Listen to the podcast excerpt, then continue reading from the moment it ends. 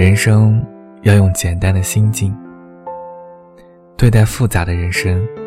最无情的不是人，是时间；最珍贵的不是金钱，是情感；最可怕的不是失去，是心身不全；最舒适的不是酒店，是家里；最难听的不是脏话是无言。